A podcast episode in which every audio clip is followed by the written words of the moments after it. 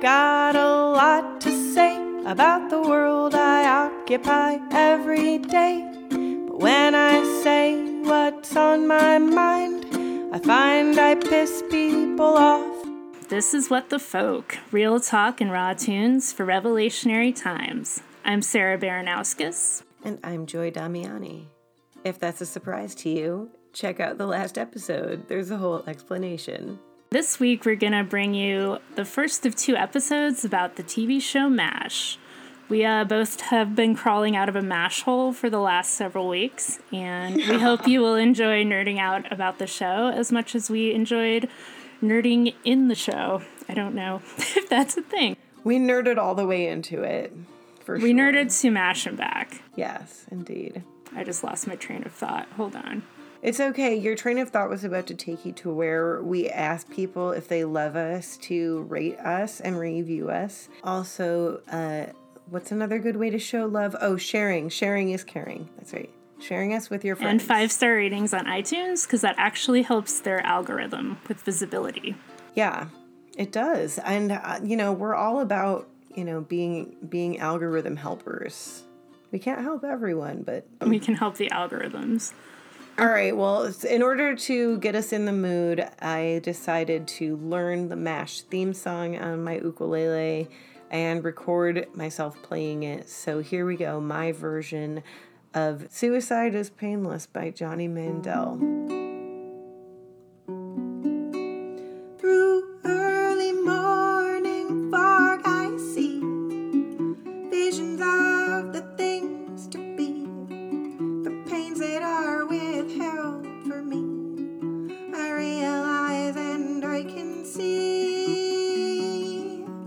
That suicide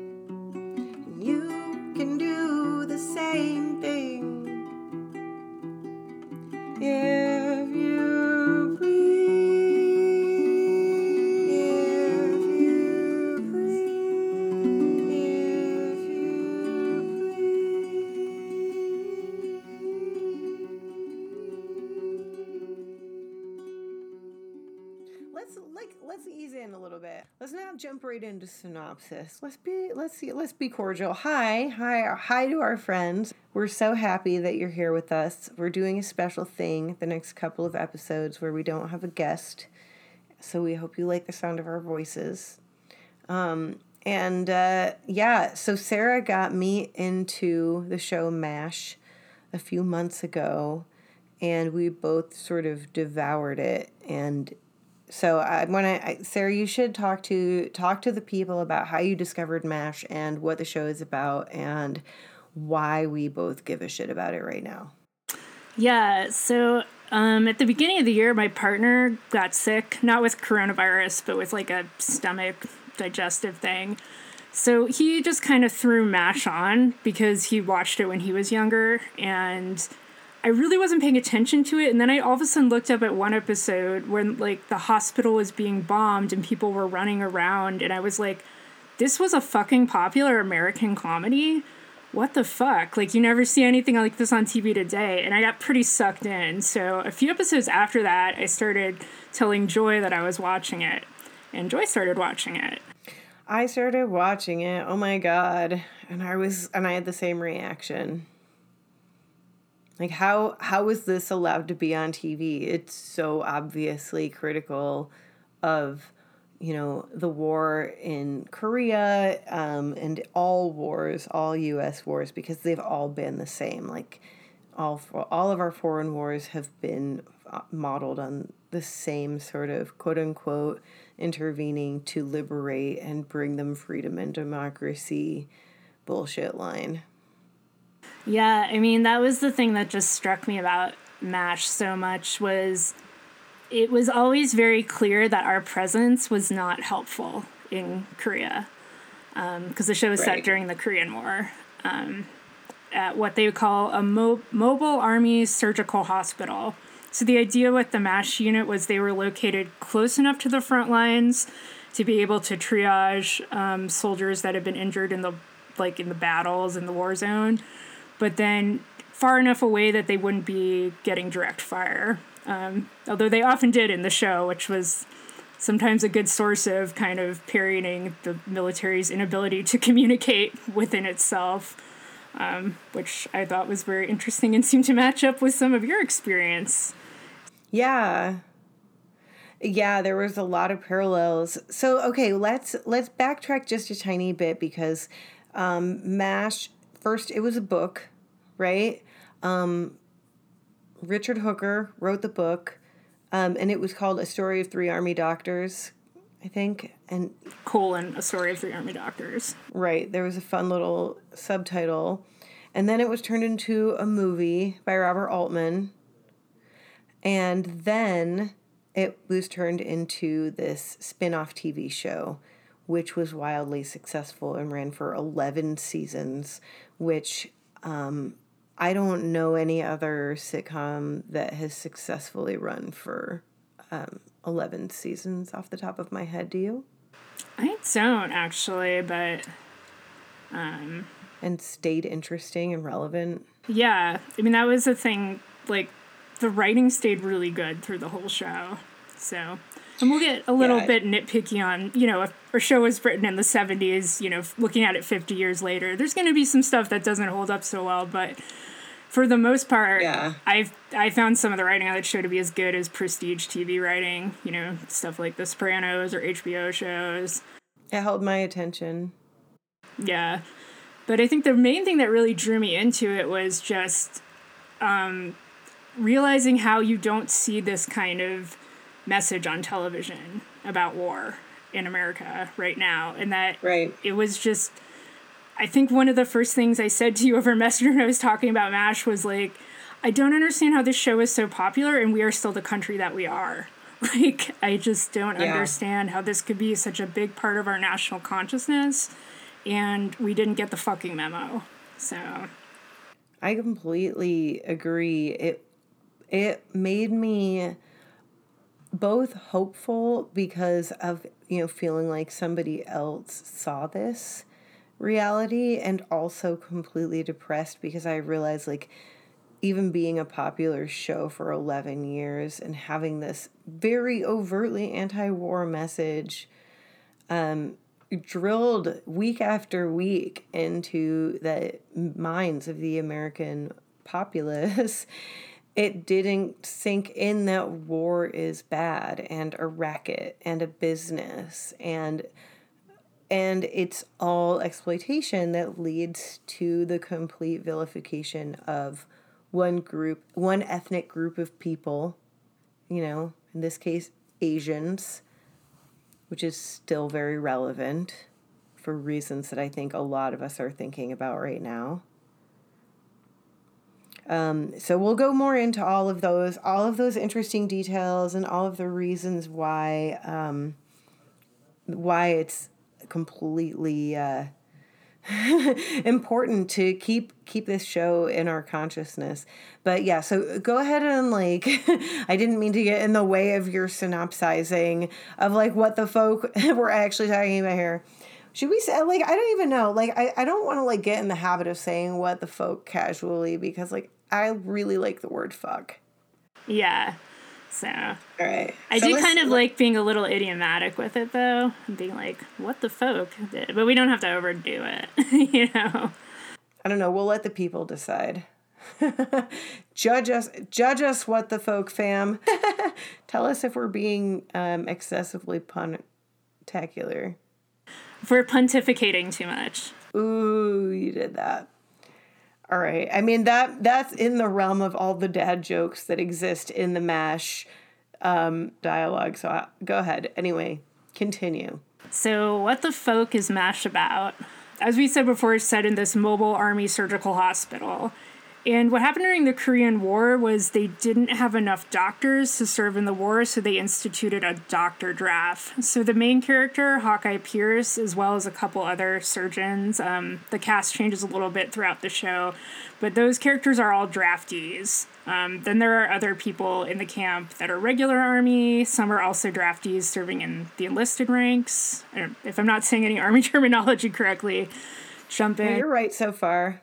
Um, so the the main thing about um, this main character Hawkeye Pierce being a draftee is it kind of sets him outside of the army, and he isn't regular army. In fact, that's something they say a lot during the show is they aren't regular army.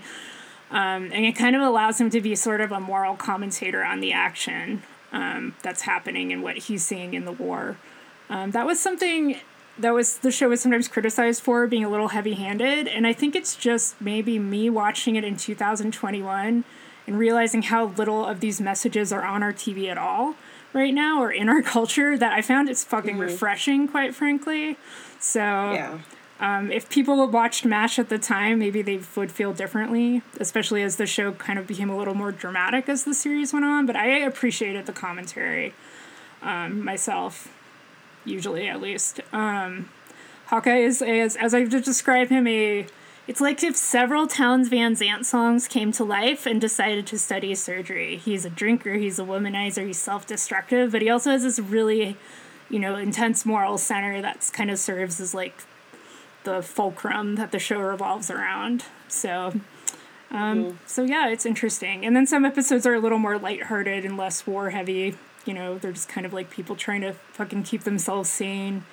while being deployed in this crazy environment um, by just, you know, pulling practical jokes on each other and drinking and fucking each other and doing whatever they can to stay sane. So.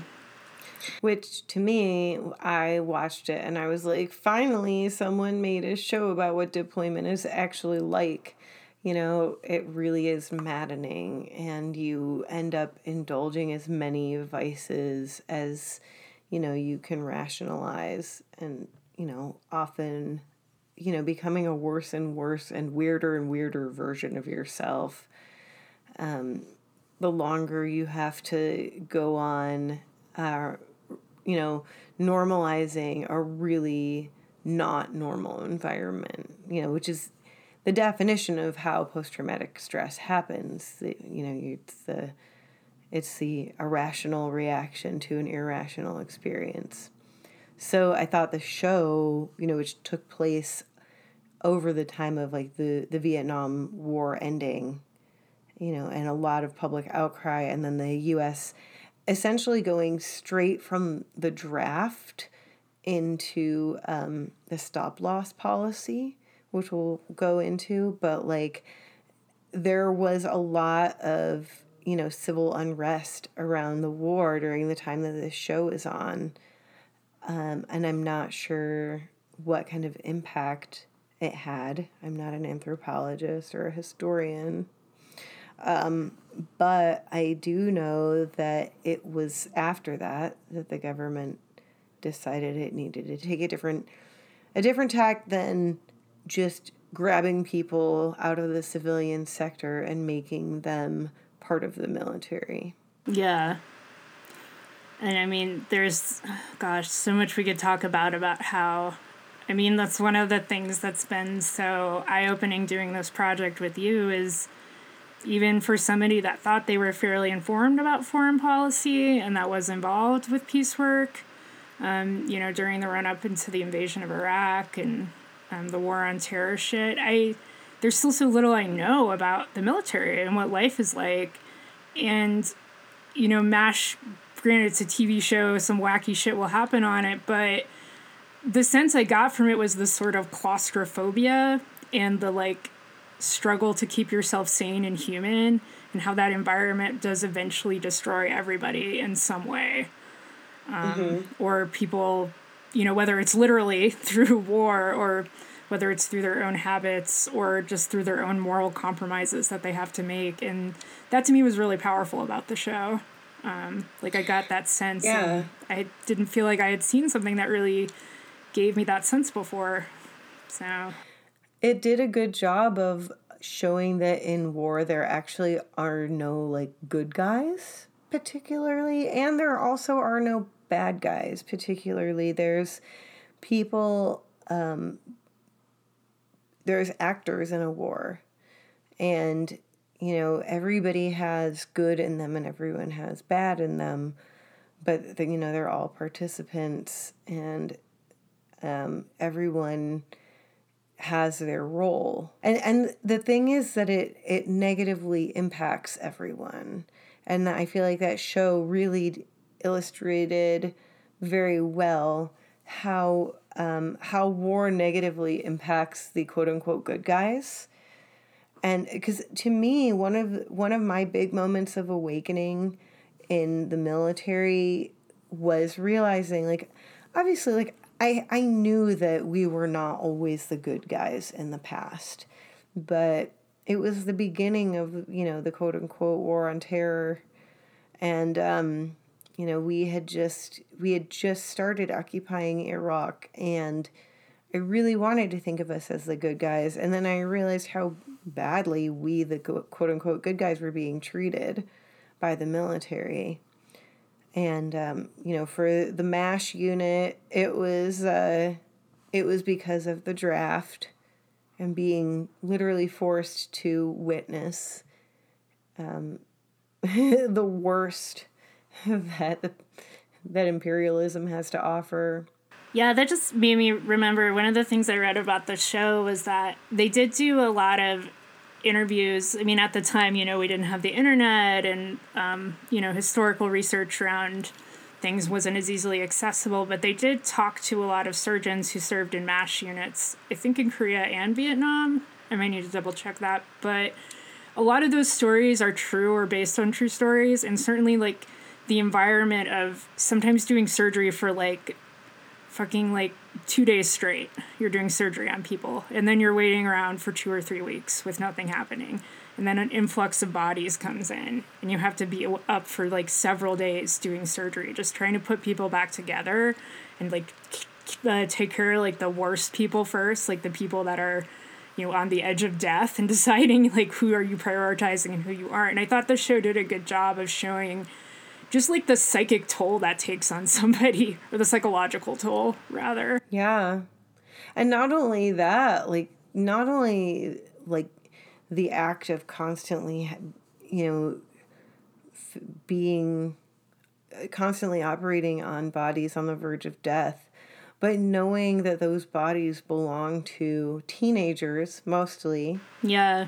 who are only going to be either sent back to the unit where they just were or sent back to their home with really, you know, the unspoken thing always is when you're sent home, you're you don't have like a, a life coach who or a therapist, especially back then, there was no such thing as like you get assigned a therapist at the VA and they help you deal with what you just dealt with, uh, with what you just survived. That doesn't happen. Um, and I thought that it, you know, it really spoke to that regularly. So we should talk about actors and who these people were, and you know, a little bit give give a little bit of visual because like we've we've literally like immersed ourselves. We we went full immersion course on Mash. We've just basically gotten a PhD in MASH studies, so. we geeked hard. Geeky as fuck. Um, yeah, so main character, as I said, Hawkeye Pierce. He's played in the film, which we're not really going to talk about the film, but if you have that as a reference point for some reason, Donald Sutherland plays him in the film. Alan Alda plays him in the show. His character is, a little, is different in the show than he is in the film. Um, he's definitely got more of, like we were talking about earlier, that sort of defined moral center, um, as well as the sort of drinking and, you know, womanizing tendencies. I mean, you know, like I said, tall, funny, dark hair, anti imperialist, and self destructive is kind of my type. So, um, but. Tall, dark, and anti imperialist. Can we just like put that in all of the dating profiles? Yeah, tall, dark, and anti imperialist. Self destructive kind of helps too. I don't know why. I have a little bit of need a project. You're more ambitious than I am. Yeah, yeah. I'm. This is why I make great decisions. Um, but anyway, so you he made a great decision to put us into the world of this show. So okay, like yeah, I agree with you. I like the character in the show better than the character in the film. Um, and since that's the one we are going to talk about mostly, we'll just say like Donald Sutherland, thank you but like Alan Alda, kind of a genius, I want to say. Fucking amazing acting. Like Alan Alda was someone I've only really known as an older actor and mostly from playing Jack Donaghy's father on 30 Rock. And I was just really blown away. Um, not only in the fact he was kind of foxy in the 70s, but also just like fucking great performance. Like, I mean, this is like 11 seasons all over the map emotionally and um, psychologically, it was just, yeah, a really fucking great performance by Alan Alda throughout that show. Um, and he took over a lot of the writing and directing and the direction of the show, especially I think starting in the fourth season, which is where a lot of people said the show got a little preachy for their taste. But, you know, like I said, 2021, it fucking felt refreshing. So I don't, I'm not complaining myself. Um, the other characters are his fellow surgeons the first three seasons, that's Trapper John McIntyre, and I'm not remembering the actor's name. Who plays him? Um, Wayne Rogers. Wayne Rogers. Um, and then he's replaced in the fourth season. Wayne Rogers left the show by um, B.J. Honeycutt, who's played by Mike Farrell, who continues on through the rest of the show. Um, and those characters are slightly different. Um, I don't know if we want to get into that now. We don't need to get into that now. It's just like I think it's I think it's it was important for me that like there wasn't a ton of character change out throughout the 11 seasons, 11 fucking years of the same premise, which it it amazed me that like every episode had something to offer, but um, the biggest thing was how the characters developed. And so I think, like, you know, although admittedly it was a very white male centric show and cast, um, I think it did a good job of a little. Oh, it did. It did a totally decent job of you know, stepping a little bit on the toes of the patriarchy and the empire at the same time. Still, I think holds up for the empire stepping. The patriarchal stepping, again, we'll probably talk about that more. The major female character in it, Major Houlihan, aka Hot Lips Houlihan, who is played by Loretta Swit in the show, her character goes through an amazing development and I think really does um, kind of highlight the struggle of women in the army um, and the sort of misogyny Um, and also kind of going through her personal journey of realizing she doesn't necessarily need to define herself by a man, which probably seems a little basic by like 2021 telling standards, but like for the time, like I think you know, she became a really compelling, complex, and interesting character. And at the beginning of the series, she was just kind of an antagonist who was um, in love with another, like having an affair with Frank Burns, who was one of the other surgeons, who was just like a shitbag, true believer in the army kind of guy, but also a total coward. So, yeah, kind of your typical soldier bro type. Um, wannabe soldier bro because he was a surgeon but for some reason he wanted to be a soldier really bad Right. He really he was a very typical like type who wants to define himself by the military because he doesn't really have anything better to define himself by. He's not like good at his job. And the interesting thing is that, you know, the one female character, the one main female character, played Major Houlihan, is um, you know, she's in this relationship to him with him and while she's in the relationship with him she's also she takes on a lot of his characteristics. She's kind of like a shitbag but like but like wants to um, you know get everyone's respect but is kind of um, leaning on military formality instead of on her own um, her own accomplishments which are you know often stated are like a lot. She has a lot of accomplishments. She's a great nurse and great at what she does. And, you know, as the show goes on, you know, we're not going to spoiler alert anything, obviously. But the less connected she is with that character, or those two characters are, the more her character develops. And I th- I think it's an interesting commentary on, um, you know, misogyny not only in the military but in like U.S. culture, especially at that time. Um, you know, the show is a product of a time of misogyny, and and of a time, you know, just now we ha- we still have the misogyny, we still have the patriarchy. We just now have different words that we use so that we aren't seen as misogynistic and patriarchal. I mean, there's still definitely a hardcore male gaze to the show. Hashtag male gaze. Mm-hmm. But, um, you know, I think, again, it's a show that was made 50 years ago and it's set in the 1950s. Like, in like the early yeah. 1950s was the Korean War, like 1950, 1951. The show lasted like four times as long as the actual Korean War. Well, when you consider that the war technically never ended. True. The police action, actually. Yeah, I mean, we still have bases all over Korea. Um, you know, all over it, anyway. So, but like, yeah, the the show lasted longer than active conflict in Korea. This show is a sitcom, and I think that that is perfect because um, canned laughter is exactly the vibe of laughter I always felt on deployment. yeah.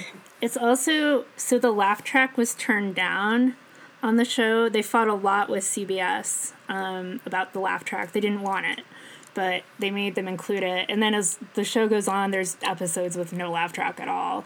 But if you, I mean, if you were to like compare it to other sitcoms of the time, it's actually audibly turned down. So even the laugh track is a little muted.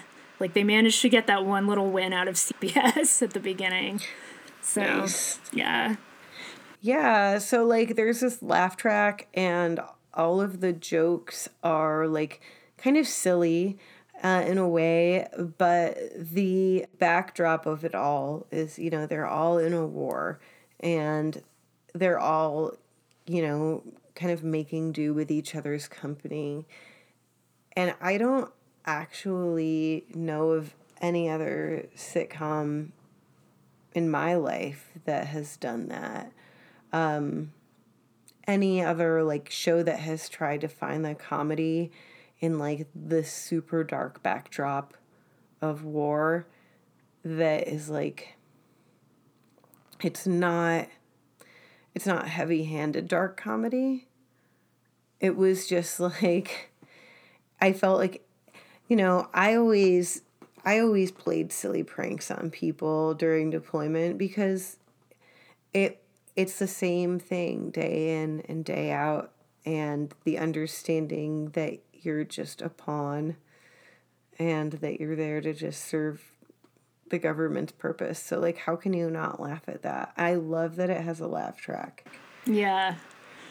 I love that it's a quiet laugh track, but I just I love it's sort of like a ha ha ha isn't more funny because it's like it, there's times when like like you shouldn't laugh, but that laugh track is like ha ha ha, right? Ha ha. Yeah, and I think they do a good job of mining comedy not only out of the characters and their relationships to each other and their neuroses and faults, but also the absurdity of the situation itself. That's I mean, Yeah. testament to the really good Yeah. writing that they um, managed to really mine a lot of humor out of a pretty fucking dark situation, but do it in a way that felt really genuine. It the thing that really stuck with me is that it it made me sad that there is not a show like that anymore. And and I was like, "Oh man, I wish we had a show like that about, you know, being in the Iraq war." And then I thought, "Okay, well this show, if MASH is supposed to be set in Korea but sort of commenting on Vietnam, which it was, then we would have to find like a different war 20 years, you know, but like the thing is the Iraq war has been going on for 20 years. We're we're on the 18th anniversary of it. March 19th was the 18th anniversary of the Iraq war. And um it's, you know, we don't have we can't set a sitcom there. We're still occupying. We're still actively, you know, operating there. We have installed our puppet government and we're just actively owning shit in Iraq. Yeah, you'd almost have to like create an alternative universe or like make up a country or something, you know, to like pull off some kind of to even like you wouldn't even get it on TV though. Anything anti-war, anti-imperialist wouldn't even make it like to I don't know if the you know, you wouldn't even get your pitch heard. So, Right. Even on the quote unquote left wing, like nothing is overtly as anti war as MASH was. yeah. And it really, I feel like, shows how tightly the entertainment industry locked into step with the military industrial complex in the in the US and they were like you know what? Instead of um, hurting each other let's profit off of each other. Yeah, and I mean, it is crazy too talking to folks that are a little older than me, especially people that remember watching the last episode. That was to this day the most watched scripted TV show of all time and probably will remain so because this was before cable and a million streaming or maybe cable exists, but there's like a million streaming services now. People don't generally watch the same things. But like that I mean, everyone I talked to who's, you know, maybe a generation or so older than me, when I told them we were doing these episodes, like they remember watching that last episode. It was huge. Everybody watched it. And hmm. the fact that that is was such a major cultural event and now it's like the whole message and point has just been erased from our Yeah. culture. It's it's just really like right it was a cultural moment it was a unifying cultural moment clearly Um, there's a whole legend, and I think it might be an urban legend, but that the sewers in New York got like fucking backed up or something during the commercial breaks because everyone was using the bathroom in New York City during the commercial God. break. That apparently that's might be a myth, but still, that just shows you either way like that it was the fact plausible. that it would you know? yeah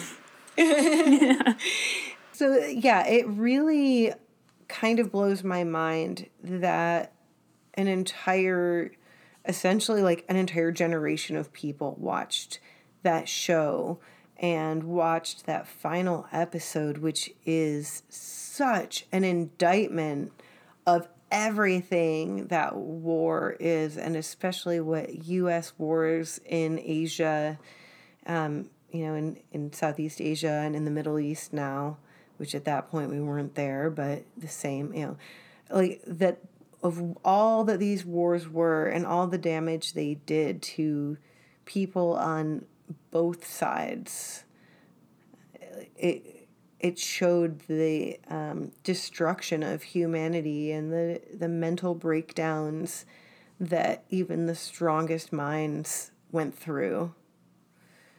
It doesn't we don't get to see that anymore on like we get to see the breakdown of um you know a meth dealer. We get to see the breakdown of i don't know who the fuck else? I'm trying to think whose mental breakdowns. Dennis leary was a firefighter having a breakdown on rescue me. That was a great show. Tony soprano had a breakdown. We got to see all of the game of thrones characters have breakdowns. We have not gotten to see a show where there is like a legitimate like like protagonist who goes from a lovable sweet character to a broken person in a scenario that like a super logical rational mind would not be able to handle. But like we don't get accurate depictions of what happens to people in war and what happens to their minds. Maybe this is a good time to kind of switch gears because I would love to hear you talk more about what it was that rang so true for you about the experience of watching that show. Oh my God, so many aspects. I mean, one of the first things that the show commented on and that I felt resonated was like the extreme amount of xenophobia that um, being an occupying force in in another country um, engenders.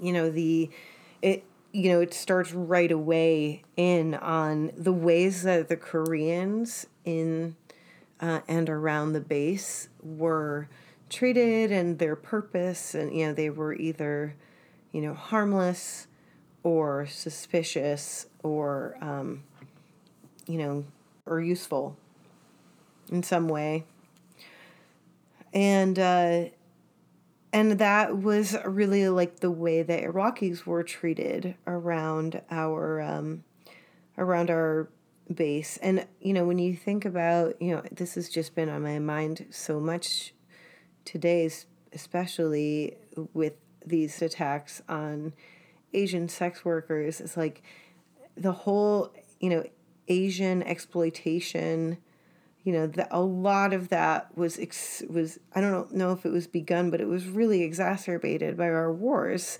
in Korea and Vietnam, and uh, all the soldiers who had gotten used to treating Asian women uh, like objects, and you know, and used to seeing them as all being either sex workers or um, servants um, and that, I mean, the show hit, just hit in with that within the first, I think, two epi- three episodes.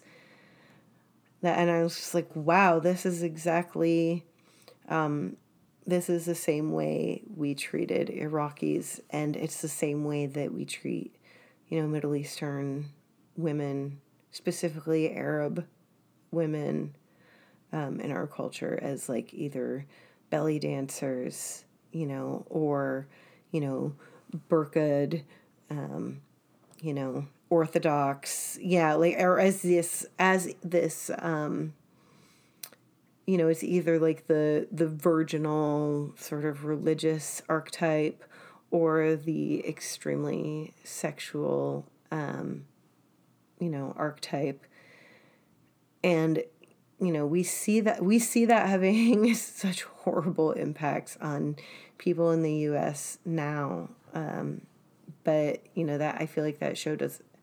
It started in um, very, uh, very explicitly showing how our uh, how our presence in Korea, you know, or commenting our presence in Vietnam really just led to the entire population, but especially the women, being uh, used for the benefit of the soldiers. And I think, you know, there's probably, again, 2021 critiques you can make of some of the portrayals of Koreans, but I was impressed that at least, even if the characters felt a little flat or like maybe a little stereotypical. That it was always very clear that their their shit was fucked up because of something we did.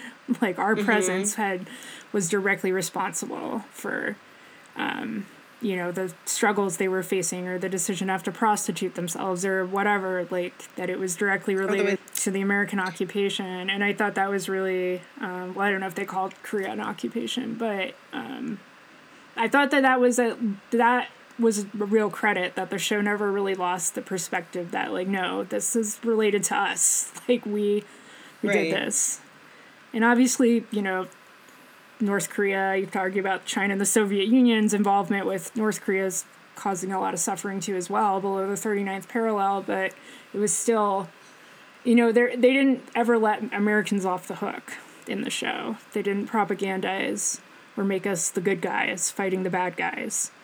There were no good guys, really. Exactly, and they made it clear that they didn't, you know, the I don't want to say they, um, the Hawkeye's character made it very clear on many occasions that you know he didn't feel like a good guy necessarily. You know his job was patching people up to go back and be part of the war again.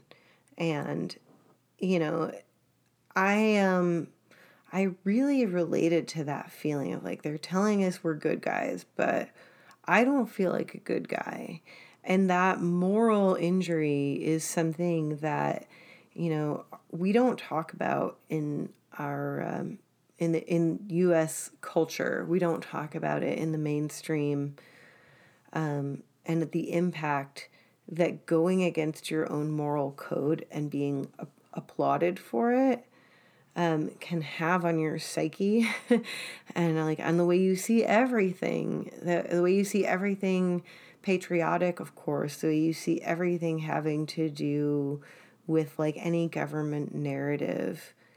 Um, but being told you're a good guy and not and not seeing yourself as one because of actual real reasons why you're not one and never being able to have that taken seriously and just knowing it and having to vent it in all different ways possible i feel like that was one of the best recurring themes that um, it really accurately escalated over the course of the seasons. I think if anybody wants to know what it's like to to be on a deployment that feels like it's never going to end, um, which a lot of military, a lot of veterans have um, experienced, watching that show, especially binging that show, binging MASH is a great way to um, kind of experience the gradual uh, mental breakdown that comes with knowing that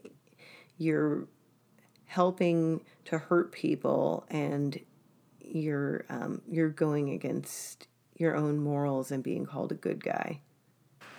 Yeah, and that kind of like the repetition of their experiences, which they always manage to find an interesting new twist on it. Um, obviously, with the show that long, some episodes are going to be better than others, but um, and we'll get into some of the interesting narrative devices that I loved later. But um, I really got the sense of just like, yeah, it's almost like you're in a loop you know, like the same things. Like you're hearing every day the copters, attention all personnel wounded in the compound, or you're like sitting around waiting, and it just like keeps happening like that. And I think a lot of people, even myself included, we have this idea of war as being a lot of action and a lot of like things are happening, and there is that. Obviously, that is why they're stitching people back together. But yeah, I mean, especially your experience, what you've described. If you want to talk about that a little more, maybe um, just like the re- the repetition and the waiting and the being but constantly being on high alert i thought was really interesting.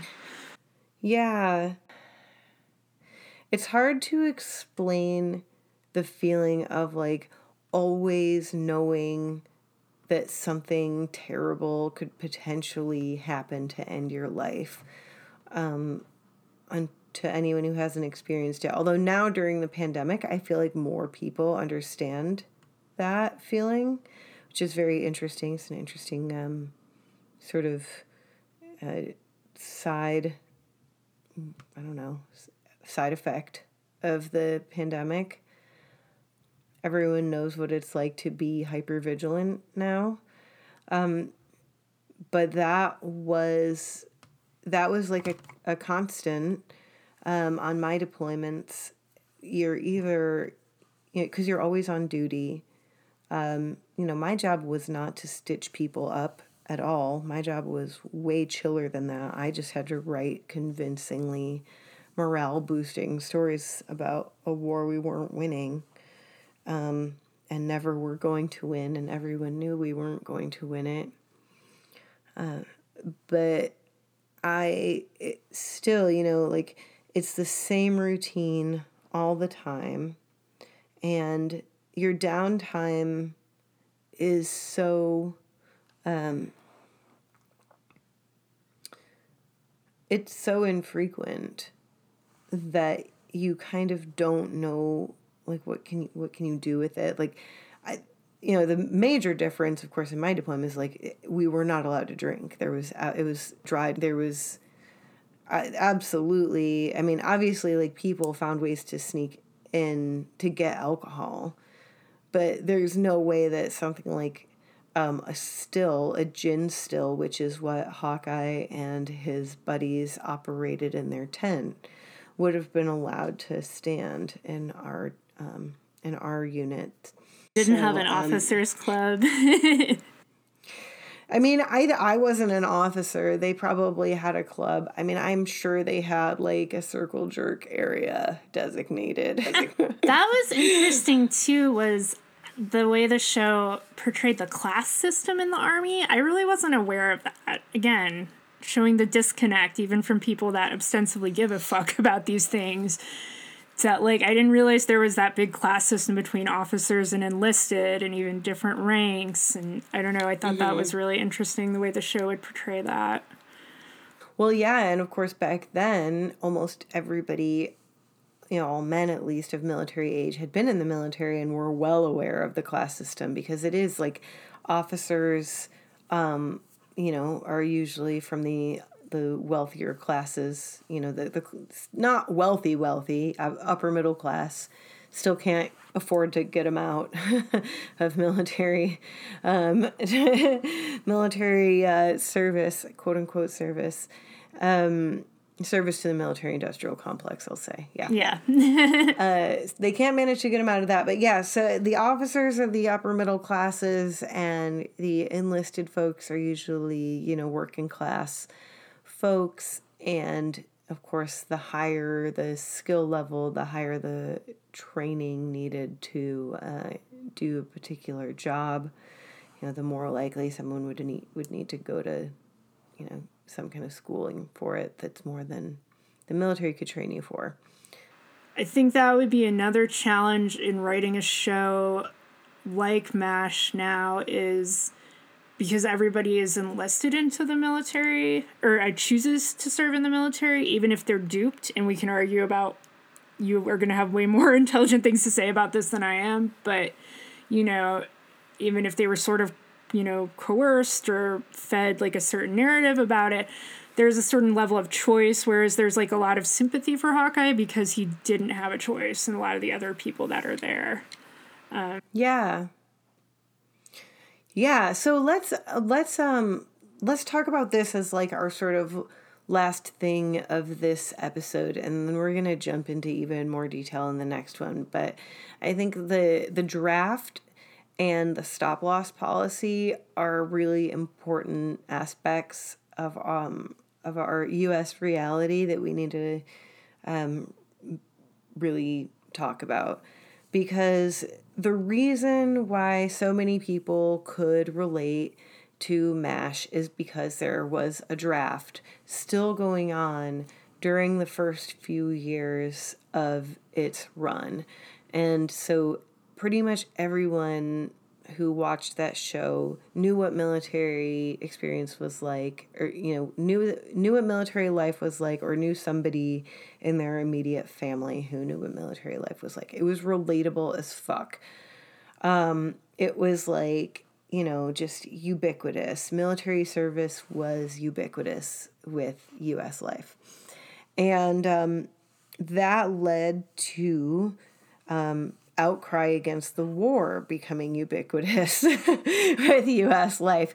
And the government that really wanted to keep having wars and making money off of resources it pulled out of other countries and out of like having power strategically in different regions all over the world was like hey let's um let's not make it so easy for people to be outraged about the wars. Let's make it voluntary to join the military kinda. And uh, and so like they did. They they they got rid of the draft and you know they instituted what they what they um, called the all volunteer you know all volunteer force all volunteer service whatever it's called and um, i'm going to get the dates wrong on this it was i want to say in the in the in 74 is when the draft was gotten rid of. And so, what came into effect right after the draft was gotten rid of was the first stop loss policy. And the stop loss policy essentially said that anybody who was already in the military, if the if there was a need for them, like during times of war, uh, the government could uh, the commander in chief could keep them. And if they were still, even if they had gotten off of active duty and they were still within the eight year window of the active duty contract that, you know, we all, everyone who enlists signs an eight year contract um, with X number of years active service and the remainder of the eight would be considered inactive reserve component service, either where you're just like out there running around as a civilian or if you're drilling with a reserve or National Guard unit. Either way, there's an eight year window. So if you're in that eight year window, or um, it's or there's a war on, uh, the government can be all like, "You're staying." And that is what happened to me. So I so much related to Hawkeye and to all of these other draftees. Um, because by the time my second deployment rolled around and I was not prepared for there to be a second deployment in my life, I was super bitter and super sarcastic about it. And my attitude was just like Hawkeye's in the first episode where he um, watches Trapper open a letter and say, "Oh, it's bad news," and his response is like, "You know what? They, what? What did they do? They can't draft you again. How bad could the news be?" And my whole attitude during that second deployment was like, "What can they do? Stop lossed me and send me back to Iraq? Like I'm already here." They've already done their worst. Actually, the worst they could have done was stop paying me, which they did do for a few weeks during my first deployment, but that was admittedly my fault. I did call that non commissioned officer a fucking liar because she was one. Yeah, but we won't get into that. But that was, that was, you know, that was during my. It was very Hawkeye of me because it was, you know, halfway or more than halfway through that first deployment, and I really was losing my mind. Um, because war is maddening. It's you know, you're basically just walking around in a completely life threatening situation that you're supposed to be treating as normal. And the people who are in charge of you don't really know anything about what you're doing there or why, but you're supposed to respect them and trust them and meanwhile, they're mostly idiots and assholes. And, um, you know, you really don't know what could happen, but you know that, you know, anything could happen. You know, you could die. You know, you could, you know, get in trouble for something stupid. And you know, like, first and foremost, if you're paying attention, that it's all really for nothing. It's all for profit. Senseless destruction. Get the picture? Senseless destruction. Exactly. Yes, and that's a quote. That so so yeah, senseless destruction is is the is the words used by Hawkeye in um, in a later episode. So we'll talk more about plot and um, you know different sort of nuances, but we wanted to kind of just go, just do a quick little gloss over of some of these major reasons why this show held at least for me held my attention for 11 fucking seasons in a row. I did not watch anything other than MASH for the whole time I was watching it. It was I went deep. I think I started watching it in January, like kind of early in January, and then you probably picked up a couple weeks after me, and we finished I think within a week of each other. Um, I powered through. But yeah, it was the same thing. It was like my whole life was just MASH smoking weed and watching MASH every night. Smoking weed, watching MASH. Smoking weed, watching MASH. Um, oh man, we should watch Clerks again. I know. anyway, speaking speaking of all the pop culture, so um, we would really like it if everyone who listens to this podcast would watch MASH and have your friends and family watch it too, because it's super relevant and we need to be aware of why our culture, why our, the US is so fucking racist and why it's been so successful at perpetuating racist exploitation literally everywhere, but it's been really, really good at reproducing it here in the States. Um, what we're seeing right now these days is such a direct outcome of those wars that were happening and being commented on being depicted in that show um, 50 years ago. And, uh, you know, I think that it would for those for those people who feel like you're kind of taking crazy pills out there and like like you there's absolutely no accurate depiction of how maddening this shit is and how fucked up it is like there is one. Watch it. Let us know what you think and like talk to your friends and family about all the ideas i mean it was such a phenomenon. It was the biggest show on tv like i mean we already mentioned that last episode and it's almost like its cultural legacy obviously hasn't totally been erased but um yeah it's just like maddening in a way. That's why like i feel like rediscovering it for like a new generation is kind of important even if you know it there are, there are things that are a little outdated humor wise and things and we'll get into some of that that stuff in the next episode but like it is really you know don't forget about mash. Don't you forget about mash. Don't don't don't don't don't don't you. All right we're gonna stop that but for real though, yeah, don't forget about Mash and come back and uh, and you know com- leave leave us comments. Let us know what you think about this shit that we're talking about because we are we're having these conversations because we want everyone to have these conversations. We want this country to stop being so surprised and clutching its pearls when we have shit like white supremacists killing um, Asian sex workers and we have like insurrection attempts at the Capitol, and we have like just deeply racist policing and um, and we have a military industrial complex that is continually funded by both parties. Um, you know, Joe Biden is no better than any previous president when it comes to foreign policy. So, you know, keep paying attention to MASH and to um, to the the ongoing wars, but it's like remember that we used to not that long ago have like compelling cultural commentary about the military that was mainstream in this fucking nation.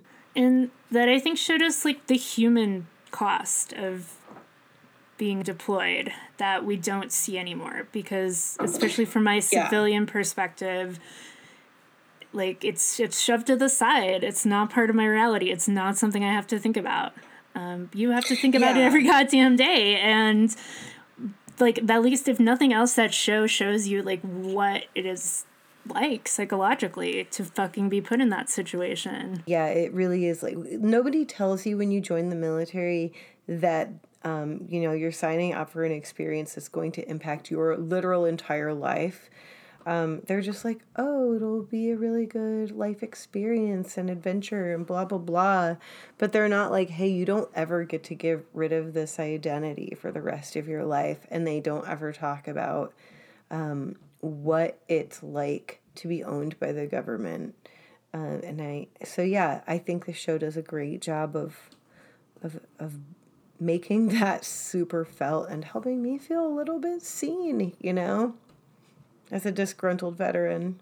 And helping me understand as a disgruntled civilian.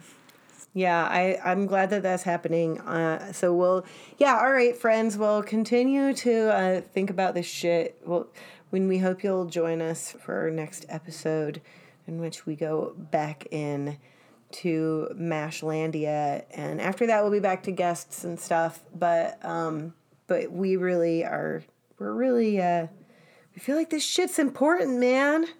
This is important, man. And um, I'll include some links in the show notes too if you want to learn more about the context of the Korean War, because, you know, I'm a librarian. I went down a big research hole um, some cool articles I found about the show. A really cool op-ed that a surgeon wrote about how Hawkeye set an example for how or how she could deal with coronavirus with dark humor. Oh, wow. Yeah.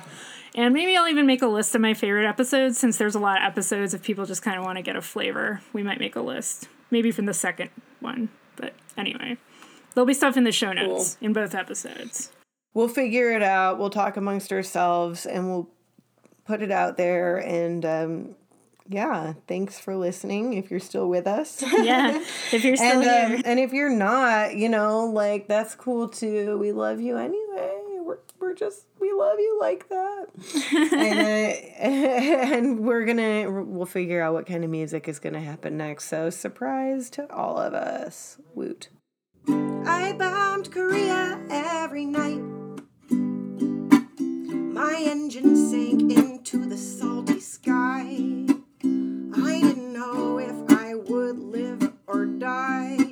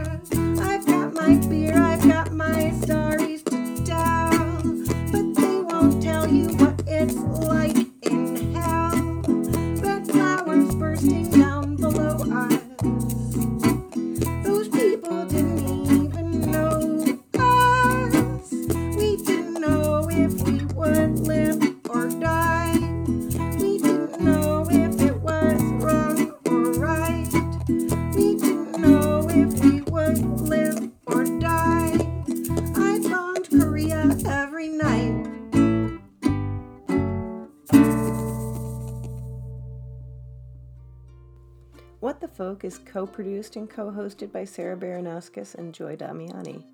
Music for this episode has been my covers of Suicide is Painless by Johnny Mandel and I Bombed Korea by Cake.